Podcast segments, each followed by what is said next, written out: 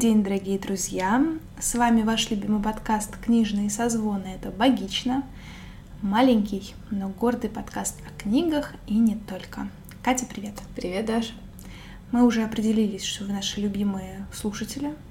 А может быть, еще не определились, и вы на следующей неделе об этом узнаете. В общем, все зависит от тех решений, которые вы приняли до этого в наших нельзяграммах о том, какой выпуск публиковать первым. Да-да. Ну что, Катя, Катя, ты кто? Я сегодня женщина в черных очках, такая э, под греющие кости под лучами московского солнца, Наша феминистка, активистка, не активистка, мать котов, искусствоведка, женщина с розовыми волосами. Ну, в общем, вот это все. Женщина на К. Женщина, греющая кости, это очень зла... зла... ну, Матом должно быть. В общем, очень злая шутка, Зловещая. учитывая э, ту книгу, которую мы будем читать. Блин, об этом я не подумала. Это было... Это случайно вырвалось. Хорошая мысля приходит, а после А может быть, это как раз есть какое-то, знаешь, как-то подсознание тебе какие-то яркие образы подсказывает. Мы, как обычно, смеемся в начале выпуска, но всё- Это истерическое. Да. Ну а меня зовут Ведмицкая Дарья, я клинический перинатальный психолог, преподаватель психологии и человек из медиасферы. У меня какой-то новый, новое амплуа. Неплохо, неплохо. Да, да. И сегодня мы тут собрались, а, чтобы обсудить достаточно популярную книгу, на которой вот написано Нью-Йорк Таймс бестселлер. А, Это книга Эдит Эва Эггер «Выбор».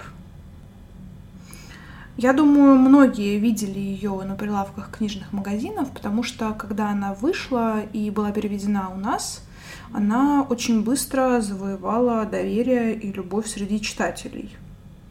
Она даже вот, собственно, промаркирована как книга года издательства Ман Иванов и Фербер в России и книга «Выбор читателей». Какого года, получается, прошлого? Как книга года прошлого? Ну, просто мне интересно, Кто когда, знал? Она, когда она... Ну, в любом случае, она... Вот мы ее читали сейчас. Написано, что год издания 22 но совершенно очевидно, что в планах издательства она появилась э, раньше и, скорее всего, в прошлом году. И я в очередной раз подумала, что почему-то, когда происходят какие-то страшные вещи э, в мире, вот м, в пандемии мы читали Виктора Франкла, искали там поддержку, когда нам казалось, что Мгм. все страшно, непонятно, мы все изолированы друг от друга и вообще не ясно, как быть дальше. А сейчас ситуация другая, наверное, еще более страшная для большинства. И мы снова обращаемся к теме Холокоста, чтобы как-то, видимо, искать какую-то поддержку, какие-то, я не знаю, способы жить дальше в сложные времена. Наверное, так. Ну, я бы сказала, что мы это делали не так намеренно, мы, ну, на мой личный взгляд. Да, вот я сейчас посмотрела, книга была написана и издана в 2017 году, и в России она вышла в 2022 году. А, Что хочется сказать? Да, Катя уже упомянула имя Виктора Франкла, и, конечно, э- эти имена, они идут э, неразрывно друг с другом. Как мы знаем, Виктор Франкл — это психолог, э, психиатр, который пережил э, заключение в концлагерь. И у него есть несколько книг, работ, посвященных это, этому Опыт. опыту, да. И, собственно, книга... Собственно, книга Сказать жизни. да, спасибо. Сказать жизни да. Человек в поисках смысла. Это как раз именно она. И у нас там получилось очень классное обсуждение. Если вы еще не слушали, это, это было когда-то очень-очень давно. Это было в первом сезоне, мы еще клубом собирались тогда. конечно. Да, да, это было очень давно, но тем не менее там было очень классное обсуждение. Если вы не слушали, то обратите свое внимание, потому что там действительно вышел достойный выпуск, который до сих пор, по-моему, один из самых топовых у нас по прослушиваниям. И не зря, и не зря. Вот, а Эдит Ева Эггер, мне кажется, это такой, ну, в некотором смысле наследник опыта а, Виктора Франкла. Потому что на долю Эдит Евы Эггер, я каждый раз проговариваю это имя только смотря на обложку, потому что для меня это как будто три просто разных имени. Как-то они у меня в голове очень сложно укладываются. В общем, да, эта девушка была подростком, когда они попали в концентрационный лагерь. И эти две работы, несмотря на схожий опыт, очень сильно отличаются. Франкл в основном пишет об опыте пребывания в концлагере и о том, какая стратегия ему помогала пережить вот эти э, страшные тяжелые дни. В то время как Эдит Ева Эгер, э, она, конечно же, и упоминает свой опыт в концлагере и немного пишет о своей жизни до, но это занимает, ну, наверное, может быть, четверть книги, треть, ну, не больше. Ну, тут сложно так делить, потому что на самом деле она так или иначе внутри книги все равно обращается к Она этому, возвращается поэтому, в воспоминаниях, да. да, но тем не менее, вот именно, скажем так, настоящему времени действий угу. не так много в книге э, места отводится. И, честно говоря, я даже сначала удивилась. Типа, третья книга прошла, уже все рассказано. О чем она там будет дальше писать? А дальше как раз автор делает очень классный шаг. Она нам рассказывает о том, как она дальше с этим жила и живет до сих пор. Надо дать должное, Эдит Ева Эгер очень такая... Ну, Взрослая женщина. Я хотела сказать живучая, но тоже очень двусмысленно в этом контексте звучит. Но тем не менее, да, ей уже под сто лет, и при этом она вроде как все еще а, практикующий психолог. Угу. И это, конечно, для меня вообще звучит как нечто феноменальное что люди доживают до такого возраста, честно. Я понимаю, ну, что... И сохраняют, главное, ментальное да, здоровье, да, остаются в своем уме да. и способны работать, вести какую-то интеллектуальную деятельность. И мне кажется, именно благодаря этому они и, и живут так долго. Да. Вот, в общем, книга об этом. Честно скажу, я какой-то период времени регулярно видела ее на Нильзяграме. Как-то вот она мне попадалась а, среди фотографий других пользователей. Много на нее было каких-то хороших отзывов. Но никогда не было такого, чтобы я обратила на нее свое внимание. Хотя я очень интересуюсь темой концентрационных лагерей, опыта пребывания там, как люди с этим сталкивались. В общем, всякие такие книжки, они обычно редко мимо меня проходят. А тут как-то, ну, что-то вот, что-то как-то не, не доходило до меня такой интерес. Может быть, потому что я в мифе книжки заказываю сугубо на их день рождения, то есть раз в год. Редко, когда... Да, и как в итоге твое впечатление? Слушай, я была впечатлена. Может быть, ну как бы не то, что может быть. Э, дело в том, что у меня июль выдался какой-то такой очень разнообразный на литературу. И, видимо, из-за того, что я была достаточно уставшая после работы, я очень много чего читала такого вот э, разжижающего мозг, как это называется. То есть это классные книжки, в которые ты проваливаешь с удовольствием читаешь, но они после себя какого-то такого вот э, чего-то ценного особо не оставляют. Mm-hmm. И на фоне всего вот этого э, книга «Выбор», она, конечно, таким ярким пятном оказалась. Более того, я тут, э, мне кажется, я уже об этом говорила на нашем подкасте, а может быть и нет. Я вот, э, знаешь, из-за чего удивилась. Я же каждый год делаю такие публикации с книжными итогами и иногда с какими-нибудь книжными планами, но это реже. Угу. И в этом году в моих книжных планах э, было более близкое знакомство со всем, что касается сталинской эпохи. Это же такие очень сложные времена. И вот все-таки как удивительно работает теория поля, как мой запрос э, совпал в итоге с происходящим в мире. Потому что, на мой взгляд, в нашей нынешней политике очень много пересечений э, со сталинской эпохой, со сталинским правлением. И, конечно, когда я это осознала, я была так впечатлена происходящим. Угу. А дело в том, что ровно до прочтения выбора я слушала книгу, которая называется Сахарный ребенок. Это вообще детская история э, про девочку, которая отправляется с мамой по лагерям Советского Союза. Их отправляют туда как родственников, изменников Родины. Там у этого был какой-то определенный термин, но я думаю, все вы понимаете, о чем идет речь. И несмотря на сложную тему, книга пропитана таким количеством доброты. А, то есть девочка еще была совсем маленькой, когда их, то есть это был там вот старший дошкольный возраст, когда их с мамой отправили по этим лагерям. как они собирались, а это были нечеловеческие условия, сама понимаешь, то есть их mm-hmm. отправляли куда-то черт знает куда, где еще никаких поселений не было, где не было возможности для нормального проживания, и туда отправляли мам с детьми. И как бы вот, вот тебе, пожалуйста, пространство для трагедий, а автор из этого делает э, очень теплую историю. Причем, что интересно, э, это не выдуманная история. Автор записала историю своей соседки. Угу. То есть книга, на самом деле, она не так давно вышла. А, и вот автор познакомилась со своей соседкой, та стала ей рассказывать какие-то истории из своего детства, из прошлого. И девушка предложила все эти истории записать и опубликовать. И исходя из этого получилась вот эта повесть «Сахарный ребенок». А, такой небольшой спойлер интересный. А, «Сахарный ребенок» почему такое название интересное? Их отправили куда-то в южные регионы нашей страны, вот, ну, такая сейчас глупость скажу, но что-то где-то вот рядом Монголия, Калмыкия, ну вот, в общем, вот в ту степь. Mm-hmm. Где цвет кожи же у всех э, местных, он такой, ну, кофе с молоком, да, то есть желтоватый, что-то такое.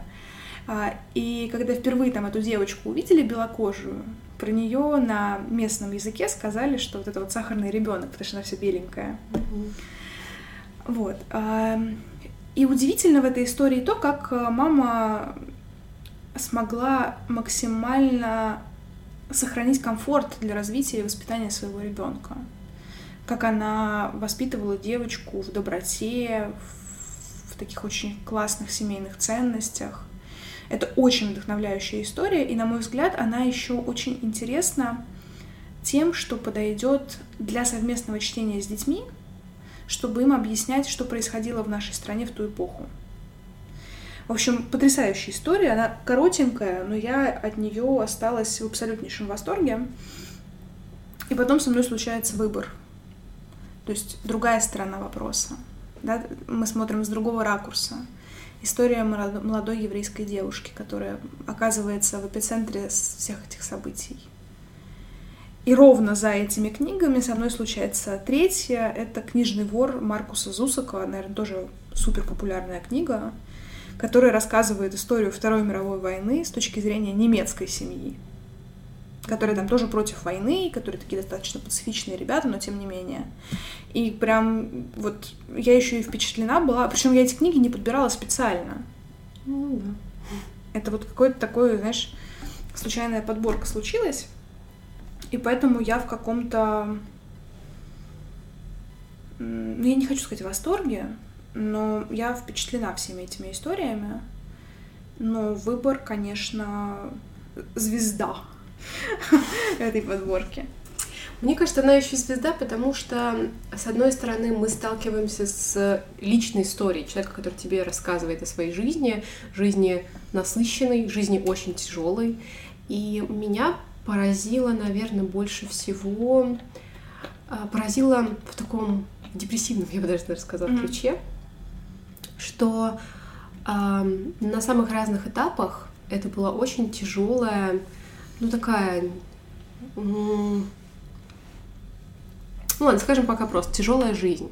Потому что сначала она описывает свою семью, вот как у нее отношения с сестрами, и она младшая, ее потрунивают, про нее там как-то в семье могут не очень какие-то приятные вещи и говорить, что он там недостаточно так красиво или еще что-то. Ну, есть какие-то такие вот мелкие подколки вот внутри семьи. Она наблюдает за своими родителями, между которыми нет любви, нет какой-то э, химии, нет какой-то ласки внутри семьи. Потом, э, значит, начинаются прям совсем тяжелые времена, когда они покидают свой дом, отец лишается своей работы, а он был хорошим портным, у которого делали заказы. То есть семья поначалу жила очень хорошо. Э, потом начинаются самые страшные годы, их э, забирают, их куда-то везут, их э, разделяют, они буквально видят трубу, с которой идет дым после того, как ну, понимают, что там осталась их мать, они остаются с сестрой вместе, держатся, и дальше начинается период, когда они проживают там, потом этот период заканчивается, начинается период адаптации, какое-то возвращение к мирной жизни, и вот что меня больше всего, наверное, как-то даже не то, что тронуло, впечатлило, что кажется, когда ты как бы с расстояния на это все это смотришь, что самый страшный период это вот там. Мгм. Это когда ты каждый день рискуешь э, ну, как бы своей жизнью, находишься в нечеловеческих тяжелых условиях. Вот, вот это самый страшный период. А книга ты показываешь на самом деле нет. Мгм. Что на самом деле а, трудно было вписываться, трудно было снова возвращаться домой, трудно было налаживать свой быт, восстанавливаться физически. К тому же ее судьба, ну, еще как такая допол- дополнительно сделала виток, потому что с приходом в Венгрию коммунистов под репрессии попал ее муж. Им снова приходится бежать, им приходится столкнуться с тяжелой иммигрантской жизнью, с маленьким ребенком. И вот на каждом этом этапе было тяжело. И я поражалась тому, как ей хватало, не только ей, вообще людям в то время, это же не только ее история, Мгм. это история всех возвращенцев, всех э, э, евреев, которые дальше пытались как-то наладить свою жизнь в все еще очень э, враждебной э, среде Европы. Как вот они все пытались э, выжить, выстоять, закалиться, как при этом она еще пыталась э, сначала спрятать свою тра- травму, потом принять ее и проработать, как при этом приходит вот ее дело, ее карьера как психолога, как некое такое подспорье, когда она Мгм. может помочь себе, может помочь другим. Здесь уже становится как-то легче. А когда ты сталкиваешься вот с эпизодами такой, скажем, ее ранней биографии, ну, мне было просто ужасно тяжело. То есть не то, что ты обливаешься слезами, читая об ужасах, которые там были, нет, а когда ты там заканчиваешь главу, просто крываешь книжку и сидишь, смотришь в одну точку, пьешь водичку, ну, в иных ситуациях я бы вышла покурить, но я не курю. Вот. И ты как бы через себя все это пропускаешь. И я думаю, что обращаясь к такому опыту, мы, находясь в любой нашей сложной ситуации, м, не обязательно ситуации конкретно сегодняшнего дня, но в целом кто-то, это опять же очень сильно зависит от своего внутреннего темперамента, кто-то в этом найдет, я думаю, очень большое, даже если не утешение, а подспорье, что люди справлялись с такими тяжелыми Мгм. жизненными ситуациями, я тоже смогу. Но у меня, честно говоря, просто опускались руки. Ну, то есть я читала и понимала, что вот название «Выбор», потому что она столько раз на протяжении этой книги сделала выбор продолжать жить и бороться, Мгм. что я читаю и думаю, блин, ну вот я не такой сильный человек. Я бы не могла. Знаешь, я иногда э, мы смеемся в семье, что если бы случился апокалипсис, вот по мнению моего партнера, то меня бы очень быстро съели или убили. В общем, как-то я, короче, не дожила. А я считаю, что вот я бы до конца фильма, если мы говорим про фильм «Апокалипсис», что я бы продержалась до конца фильма. Вот. а, И ну, я считаю, что если что, я выживу. Я, я не могу это объяснить, я как бы не атлет, э, я не умею быстро бегать, а, но я планирую прожить э, долго, несмотря на происходящее.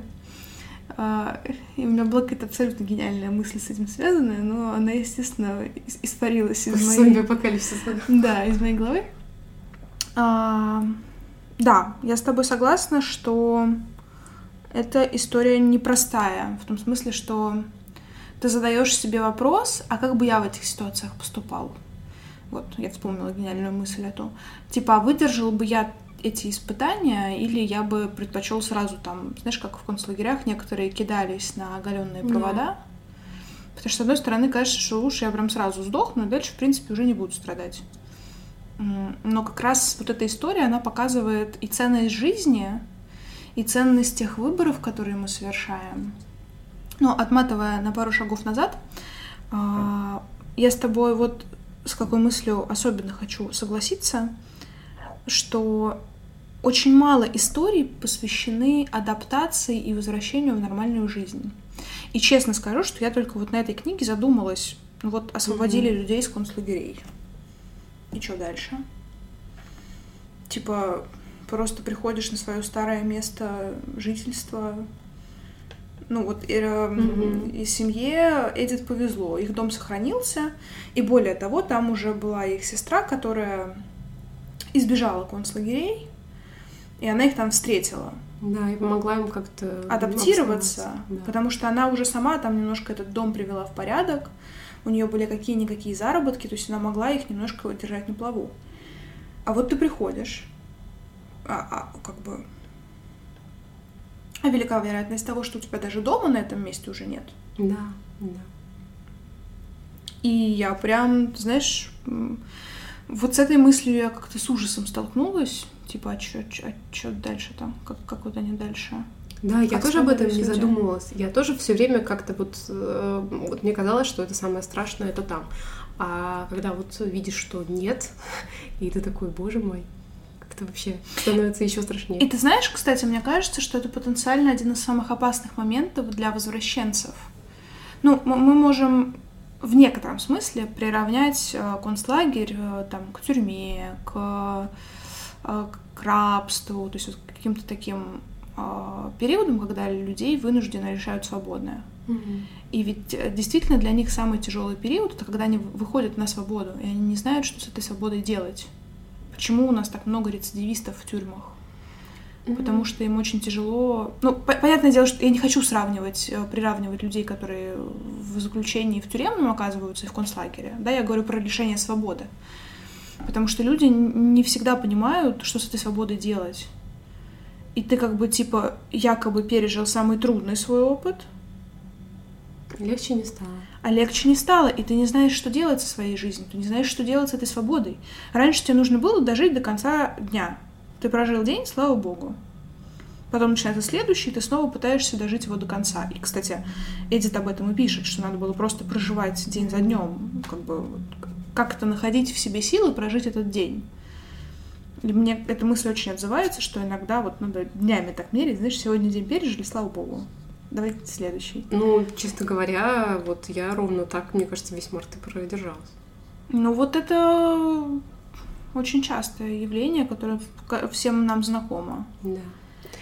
А, и тоже момент, что она же описывает, что были те, кто так и не смогли адаптироваться к обратной жизни, да. которые возвращались э, туда, садились на свои вот эти вот, условно говоря, кровати, руины. да, руины, на... но не возвращались в бараки. Ну, в концлагеря, да, да имеется в виду. Да. Это, конечно, ну ты знаешь, вот еще что мне хочется отметить, мы сейчас параллельно выходит два выпуска, да, про выбор и про творчество Тови Дитловсон обе женщины выросли в каких-то очень странных семьях. В каком смысле? Это какие-то достаточно случайные браки, которые как-то совершались э, в случае с Тови Дитловсон по беременности, ее родители поженились.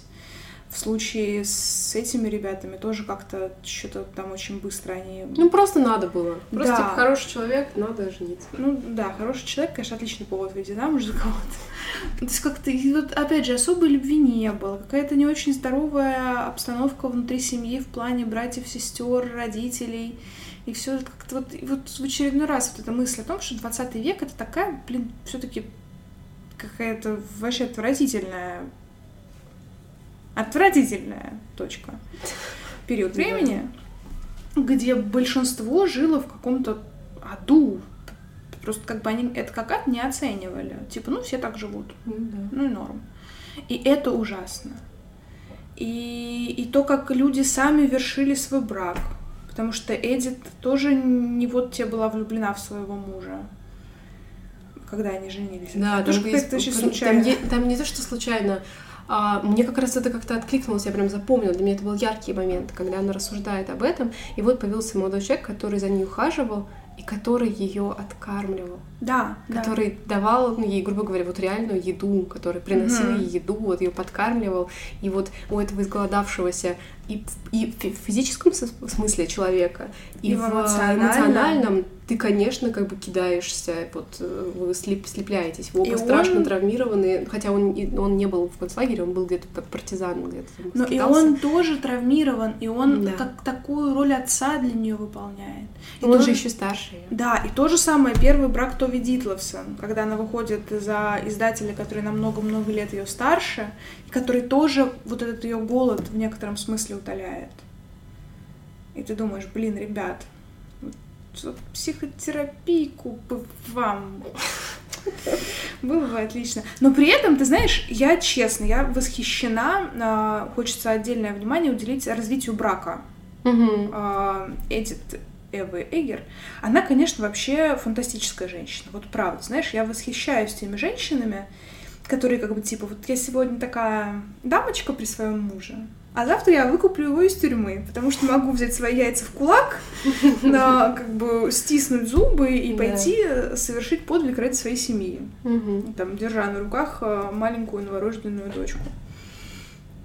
А, и, как, и что ей каждый раз приходилось достаточно тяжелые решения принимать, там, переезд, например, а, или вот, опять же, там, да, как выкупить этого мужа несчастного из тюрьмы. А, и вот как-то за всеми этими решениями, мне кажется, до какого-то момента их брак просто был таким ну, дополнением, фоном. В общем, что это такое, о чем ты не очень задумываешься, потому что у тебя есть какие-то более насущные проблемы. Ну, непонятно, понимаешь? Вот тут кажется, что в начале отношений они были достаточно, достаточно мило романтическими. Да, да. Потому что он ей после всего этого ужасного опыта помогал снова почувствовать угу. себя женщиной, снова да. почувствовать себя любимой, желанной, там, не знаю, красивой, в красивом платье, в красивой, с красивыми волосами. А, плюс он обладал какими-то средствами, то есть она начала хорошо жить вот самые-самые ранние начала их брака. У них родилась дочь.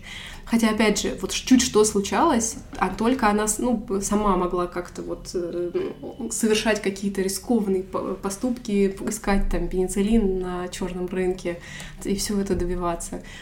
А потом, когда они столкнулись с э, уже иммигрантской вот этой средой, mm-hmm. тяжелой жизнью, когда он потерял все свое влияние, весь там накупленный э, еще родителями и просто прошлой жизнью опыт и вот какой-то вот свой базис, то тут и пришло какое-то сознание того, что они непонятно зачем вместе. Да, да, я об этом и говорю, что когда вопрос брака вот он как бы актуализируется, и при этом, ты знаешь, она ведь на самом деле очень нелестные вещи о своем муже пишет. То есть, знаешь, такое вот с чувством некоторого раздражения. А, и в какой-то момент а, она понимает, что ей нужно сделать выбор в свою пользу, и она предлагает мужу разъехаться, развестись. Причем она уже, ей там уже за 40, когда она yeah. это решение принимает. И это тоже меня восхищает, потому что, блин, ну, как бы чтобы женщина за 40 приняла сама решение развестись, это для нашего менталитета тоже достаточно удивительная история. И для ее менталитета тоже было удивительно, да, но она да. как-то опиралась на опыт своих родителей и как-то смогла для себя решить, что не хочет так. Да, и это восхищает. И что меня, честно, еще больше восхищает, что она пожила одна, а, я бы так сказала, немножко подвосстановила свою целостность, позанималась mm-hmm. собой, и муж такой, типа, так, короче, ты мать моих детей, я тебя люблю, давай, хватит херней страдать, домой возвращайся. И она такая, да. И они уже, вот меня восхитил этот осознанный выбор уже во второй да. раз. Потому что во второй раз она уже выбирала своего мужа не как отца своих детей, не как своего мужа, с которым и так уже понятно, куда он носки прячет, никаких сюрпризов не будет, можно снова в это пуститься. Нет, а это был осознанный выбор с обеих сторон. И как он дальше ее поддерживал, я уверена, что он поддерживал ее на протяжении всей жизни. Но вот после этого осознанного выбора это, конечно, восхитительная история любви, несмотря на то, что она изначально основана на травме. Да. Поэтому вот к концу книги действительно появляется очень много надежды. И плюс она описывает опыт свой как э, психолога общения со своими пациентами, своими клиентами, не знаю, как это правильно в ее случае сказать. И тоже разные тяжелые судьбы, и как они пытались, как они пробовали, как они облегчали эту боль внутреннюю, которая у всех появлялась вне зависимости от опыта, от того, что разный может быть опыт. Mm-hmm. И, наверное, сильнее всего меня поразила история с э, мальчиком скинхедом, который такой забитый, недолюбленный, агрессивный, и он выплескивает эту агрессию и приходит к ней, и это в этом порыве чуть ли не говорит, там, что надо избавить Америку от всех там евреев, там, mm-hmm. тех, тех, тех, тех. И она пишет, что она внутренне закипает. Хочется сказать, ты кому это говоришь вообще? Вот. А потом принимает, что надо его как-то окружить этой любовью, и нужно его тоже исцелить. Вообще, по-хорошему, эту книгу можно свести до одного абзаца. Типа вся наша жизнь зависит от того, что мы выбираем. И в частности, выбираем мы страдать из-за того опыта, который у нас есть, или выбираем мы проработать этот опыт, принять его, вынести из него какие-то уроки и жить дальше. И как будто вся жизнь автора была посвящена вот этой мысли того, чтобы, знаешь, пройти этот урок до конца и прийти нам и сказать, что, ребята, вот, короче, у меня тут такая история непростая. Я вам всем своим видом доказываю, что даже пройдя концлагерь, можно нормально жить, выбирать себя и жить достойную жизнь, полную там удовольствий, самоактуализации и вот этого всего. Но вот когда я говорю такой упрощенный абзац, ты такой, слышали мы все эти мотивирующие цитатки? Come on. Mm-hmm. Конечно, все здорово, но чем это нам в жизни поможет? А вот как будто чтение самой этой книги, оно очень психотерапевтично. Потому что оно заставляет тебя задумываться над какими-то собственными жизненными историями, над какими-то собственными выборами. И ты можешь их как-то пересмотреть а, или обдумать то, как, может быть, в следующий раз ты будешь принимать какое-то решение. Вот в этом я вижу как раз вдохновение от этой книги. Если немножко абстрагироваться, хотя невозможно абстрагироваться в этой книге от опыта, который автор получила. Да, мне еще очень важным кажется поинтом вообще этой книги то, что а, с тем опытом, который мы получаем, нужно что-то делать, нужно как-то вот, как ты правильно сказала, как это, этот урок до конца проходить. Угу. Потому что пока ты просто его задвигаешь, скрываешь, не хочешь об этом говорить ни с кем, в том числе с своими детьми, тебя любой шорох, какое-то упоминание этой темы страшно триггерит, это никуда не девается. Это тебе не приносит никакого облегчения, ты просто консервируешься в этой банке. И она описывает момент, когда ей в какой-то момент, в какой-то период жизни стало важным а, вернуться туда. Вот, и она видела уже, что из Аушвица сделали музей, mm-hmm. все это музифицировалось, все это а, ну, таким образом, наверное, должно э, помогать какой-то рефлексии, какому-то завершению этого опыта. И она ходит, там все это вспоминает, и видит охранника, который должен сейчас просто ходить mm-hmm. и, ну, как смотритель музея, и а, вспоминает, как там ходили охранники с оружием. Но все равно ей помогает этот опыт. Да. Другая важная мысль для меня о том, что никогда не поздно. Там даже была какая-то цитата, я сейчас в вольной форме ее передам. В общем, ей предлагают а, написать а, докторскую диссертацию. Mm-hmm. И она говорит, ой, я для этого уже стара, мне будет там 50 лет, когда я ее напишу, тыры-пыры. А ей оппонент говорит, что вам 50 лет будет в любом случае. Да. А так вам будет 50 лет плюс кандидатская, ну там докторская. В Америке там немножко другая система исчисления степеней. Да. И я такая, типа, блин, ты тут думаешь, что ты в свои 26, типа, тебе уже поздно огромным количеством вещей заниматься. А тут э, человек такой, типа, я, блин, профессию в 40 лет получал. Да, в том-то и дело, она же очень поздно начала. Она приехала в Америку, начала учить язык, добиваться того, чтобы она могла им в достаточной мере владеть, чтобы вообще получить образование. То есть она приехала да. вообще без всего и стыдилась своего э, незнания, что она не знает, как в автобусе заплатить в этой среде, в этой новой культуре. А потом смогла добиться ну, такой, в общем, настоящей, очень уважаемой карьеры. Ты знаешь, я еще вот, ты сейчас про это сказала, про автобус. Я подумала о том, насколько сильно изменилась среда за эти там 80 сколько там, 50, в общем, за последние там угу. десятилетия. Конечно, мы еще далеки от идеального, супертолерантного и мягкого принимающего общества, но мы никогда и не дойдем до какого-то максимума, потому что это будет утопия. Но тем не менее, сейчас общество гораздо лояльнее к людям, друг к другу, чем да. это было там и тогда. И это, блин, это так вообще восхищает. Да, в этом появляется какая-то надежда на, на будущее, mm-hmm. что ты думаешь, вот тогда в ситуации в автобусе, когда она растерялась, не знала, как заплатить, на нее там кричал охранник, ну, не охранник, водитель, водитель на языке, который она не понимает. Mm-hmm. Вот, и одна женщина нашлась, которая помогает, хочется верить, что сейчас бы нашлось три пассажира, а не один или пять. Я вспоминаю историю немножко о хорошем.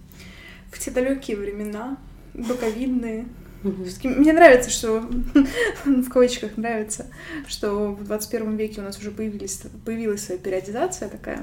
Так вот, в доковидные времена, когда научные конференции в других странах проводили очно, можно было на них ездить. А, мы ездили на конференцию в Грецию. Это маленький городок Йоаннина рядом с Метеорой. А, и как бы он не особо адаптирован к туристам, этот город Там самая крупная достопримечательность это вот эти вот горы метеоры. Но он в, в большом количестве километров. И, собственно, этот город просто известен своим крупным университетом. Соответственно, все остановки, все таблички у тебя на греческом. И ты такой, hey, guys, у меня все nice. Nice. Как бы ты такой, что мне с этим делать? А, а мне нужно было доехать от отеля до университета на общественном транспорте, потому что как бы еще и такси вызвать на греческом, ну come on, это тоже выше моего. А так хотя бы приеду там, где автобус ходит, если что, смогу вернуться, наверное. А, и вот у тебя все остановки на греческом. Греки, это был э, учебный день, то есть студентов в городе тоже не было, потому что они все были в кампусе. Там ходят mm-hmm. бабульчики такие очаровательные, которые тоже не бельмес по-английски. И ты такой, Господь, помоги мне в этой христианской стране православной справиться с трудностями перевода. А, я захожу в автобус, э, и знаешь, вот тут наши взгляды с водителем встретились, и мы понимаем, что мы друг друга не поймем. Потому что, ну, видимо, по мне было видно, что я не, не очень греческого происхождения и, и не очень парле грис, там вот это все. Uh-huh. А, и вот тут как бы началось, знаешь, вот этот вот разговор на пальцах. И я доконала этого водителя, и я понимаю, что он устал, но он пытается мне объяснить, пытается понять, что я хочу и как мне добраться туда, куда мне нужно. И я была восхищена этим человеком, вот прям правда. Он меня довез куда мне надо, потом проверил, что я выхожу, он мне еще сказал, типа, там, ты через заднюю дверь не выходи, выходи через переднюю, чтобы я проверил, там ли ты вышла. И направил меня там, значит, в этот кампус. И вот это про такую колоссальную открытость друг к другу, к другим культурам. Понятное дело, что это тоже не везде и не всегда есть было и будет, но тем не менее, мне кажется, это вот одна из тех историй, э, которая как-то тоже вдохновляет. Ну да, все-таки хочется верить, что есть какие-то подвижки, есть э, какие-то продвижения в наших социальных отношениях, в нашей принятии друг друга. Еще один фан-факт, что был такой момент, когда госпожа Эдит Ева Эгер а, училась в университете. Она была уже дамой взрослой, но все еще не проработавшей свои внутренние травмы, естественно. Она сидела на лекции, и какой-то молодой студент а, у нее спрашивает, «Эй, ты, Чекуля, это же ты там концлагерь э, пережила. Конечно, это так было не так фривольно, это я тут э, обезьянничаю. Короче, он ей сказал, э, мол, э, спросил у нее, действительно она пережила концлагерь. И, конечно, автор очень удивилась и испугалась, э, потому что она не могла понять, как этот человек понял, что она была в концлагере. Uh-huh. А надо сказать, что на ней не было клейма. Обычно ученик у, у этих узников клеймили, то есть номер э, им присваивали, татуировали на руке. Она этой участи избежала чудесным образом. И она не могла понять, как он э, признал в ней бывшую узницу. И он ей предлагает почитать книгу Виктора Франкла, которая на тот момент уже была опубликована, говоря, мол, вот смотри, классный дядька, он пережил похожий опыт. И очень интересно описано, как автор вообще этой книги Франкла боится как огня. То есть она ее принимает, чтобы не отказывать, не выглядеть, наверное, белой вороной в некотором смысле. Но при этом она не подозревает, э, и даже наоборот, она первое время думает, что она ни за что эту книгу в руки не возьмет, что она ни за что не будет это читать. А, но в итоге она пишет письмо Франклу. Она читает эту книгу, она пишет ему письмо и становится его преемницей, ученицей. И мне кажется, в том, что она пишет в книге, это очень четко прослеживается. Да. В этом смысле она действительно прямой наследник его философии, его взглядов, а, его психотерапевтической направленности. Здесь, конечно, может быть не во всем, но тем не менее. Но это прям круто. Меня это тоже очень а, вдохновило. Я всегда смеюсь, что вообще психологический мир, он очень узкий. Вот, и это такое очередное подтверждение этого. Ну, как любой, наверное, специализированный какой-то мир. Да. Всегда да, делится да. на свои да. группы. А еще предисловие к выбору написал а, Филипп Зимбарда, который ну, вообще друг Эдит Евы Эгер. И, помимо прочего, это крутой психолог, которого, я думаю, все знают по его известному эксперименту с тюрьмой.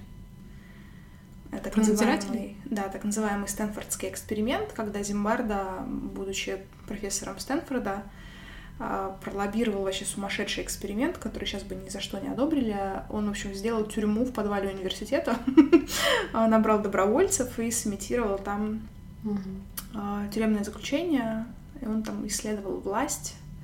Вот это вот все. Есть про это потрясающая книга «Эффект Люцифера». И, в общем, Зимбарда очень тоже известный э, психолог, психотерапевт, психиатр он, по-моему, даже. И вот, собственно, он тоже зафрендился с Эдит Евой Эйгер, и как раз он ее э, настраивал на то, чтобы она написала книгу. И мне кажется, что я вообще, знаешь, не очень люблю, когда из любой темы делают книгу, потому что мне кажется, это как-то слишком увеличивает и без того огромный рынок э, психологической литературы. Но мне кажется, что вот это прям был, конечно, офигенный повод для книги. И эта книга должна была существовать, мне кажется. Да, я тоже так думаю, что несмотря на то, что это больно, это больно читать про травмирующий опыт. Это настолько страшный опыт, что ты не, не, невозможно представить, что он действительно был. Особенно нам, вот из нашего такого комфортного начала 21 века. А, ну, ну, ну, реально, когда ты читаешь про все эти ужасы, ты просто не можешь себе поверить.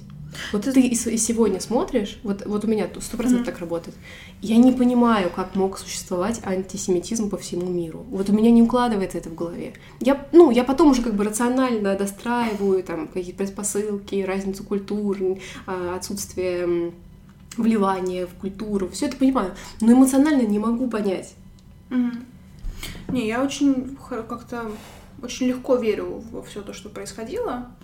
И вот, кстати, может быть, тоже сделаю такую э, рекламу, рекомендацию. Мне очень нравится комар... Комар. Отлично. Мне очень нравится а, канал а, Тамары Идельман «Уроки истории». Она очень классный а, рассказчик. И у нее недавно на волне последних событий начали выходить видео о Гитлере и о том, как Гитлер приходил к власти.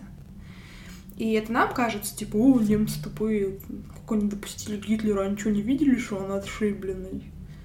Ну, там... Да не, ну все как бы сложнее. Ну, знаешь, в подростковом возрасте я вот так и думала, типа, что, дебилы, не видели, что у вас там этот тиран э, к власти пришел. А, знаешь, это опыт последних лет показывает, что не все так очевидно, и к власти приходят, э, может быть, и нормальные люди, а потом власть тоже на мозг влияет. Короче, она очень классно рассказывает о том, как, как, как почему Гитлер пришел к власти, почему он там был кстати, и почему он а, завоевал доверие людей. Ну да, типа, в какую больную точку он попал. Да, да. Поэтому mm-hmm. поверить в то, что это все было там и тогда, очень легко лично мне. Нет, нет, я имею в виду, что я не понимаю не то, почему Гитлер пришел и ненавидел, нет, а, а как почему все, это... все общество. Да, да, я понимаю. Вот это, мне кажется, типа удивительным из сегодняшнего дня. Не, вот я повторюсь, что я в это тоже до сих пор легко верю. До сих пор шутки про евреев, они еще пока не существуют, знаешь, э, знаешь, все равно что-то как-то не все так гладко. Вот, поэтому э, как-то не знаю, это все это все ужасает, но тем не менее. Мне все-таки нравится, что эта история, она про готовность идти в травму потому что автор набила огромное количество шишек, именно потому что она эту травму игнорировала. И, к сожалению, многие из нас так и живут, пытаясь гноящуюся рану залепить пластырем. Но это так не работает. Чтобы прожить счастливую жизнь, необходимо идти в боль. Необходимо идти в глубину этих травмирующих событий. И пока ты вот просто один на один с ними не останешься. Ну, в смысле, в смысле, что пока ты с ними не столкнешься в лоб в лоб, ты их не проживешь. И вот эта история, она как раз это очень ярко демонстрирует.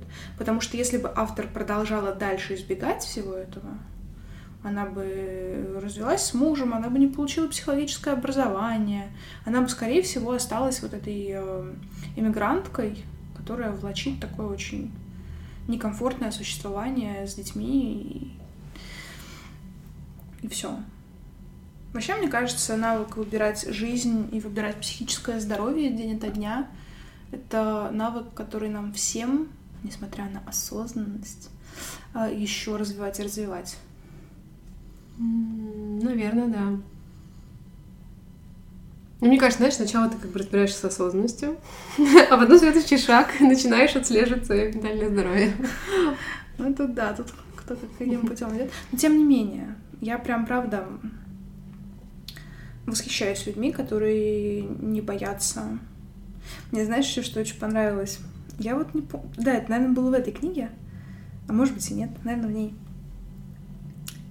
Нет, наверное, не в ней.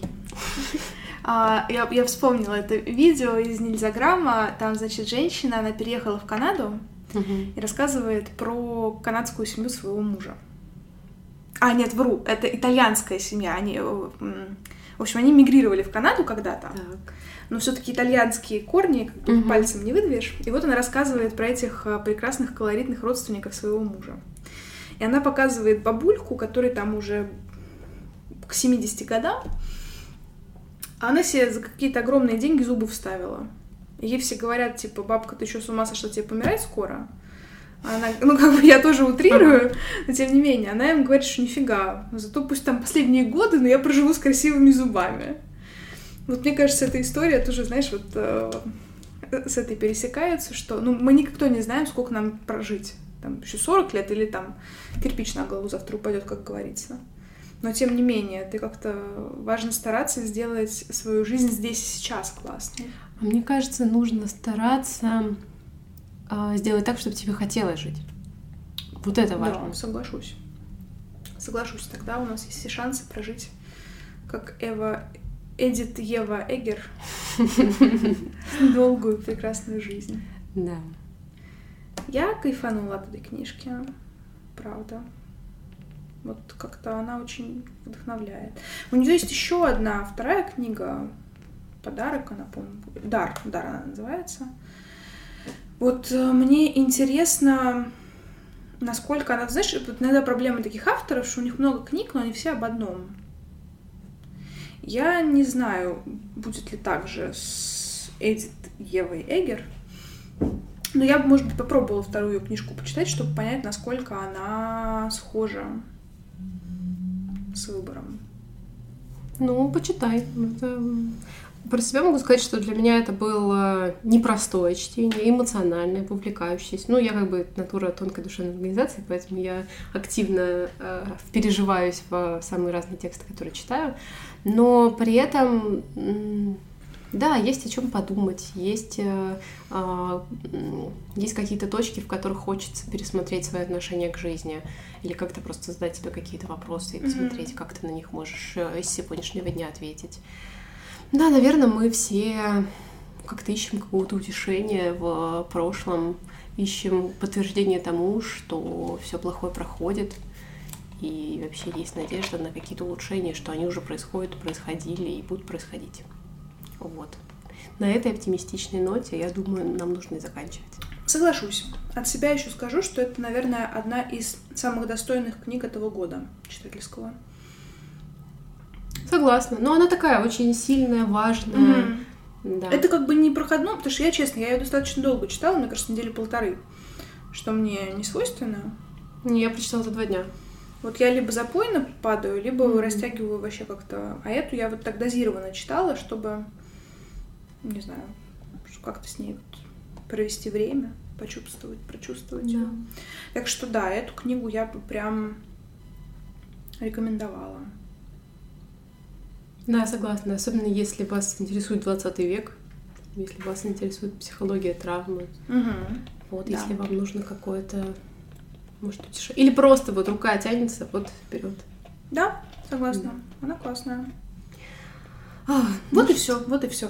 вот и все. Так, еще не знаю, с чем мы к вам вернемся на следующей неделе. Или знаем, но мы не знаем, тогда, что выходило до этого. В Короче, все сложно и запутано. слушайте нас по средам, вы не ошибетесь. Да, да, да. Пишите нам письма, можно нам писать всякие запрещенные соцсети.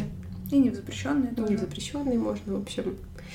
А, Чем больше вы нам пишете хорошего, конечно же. Тем больше мы радуемся. Да, спасибо, что послушали, и пока-пока. Пока. -пока. пока.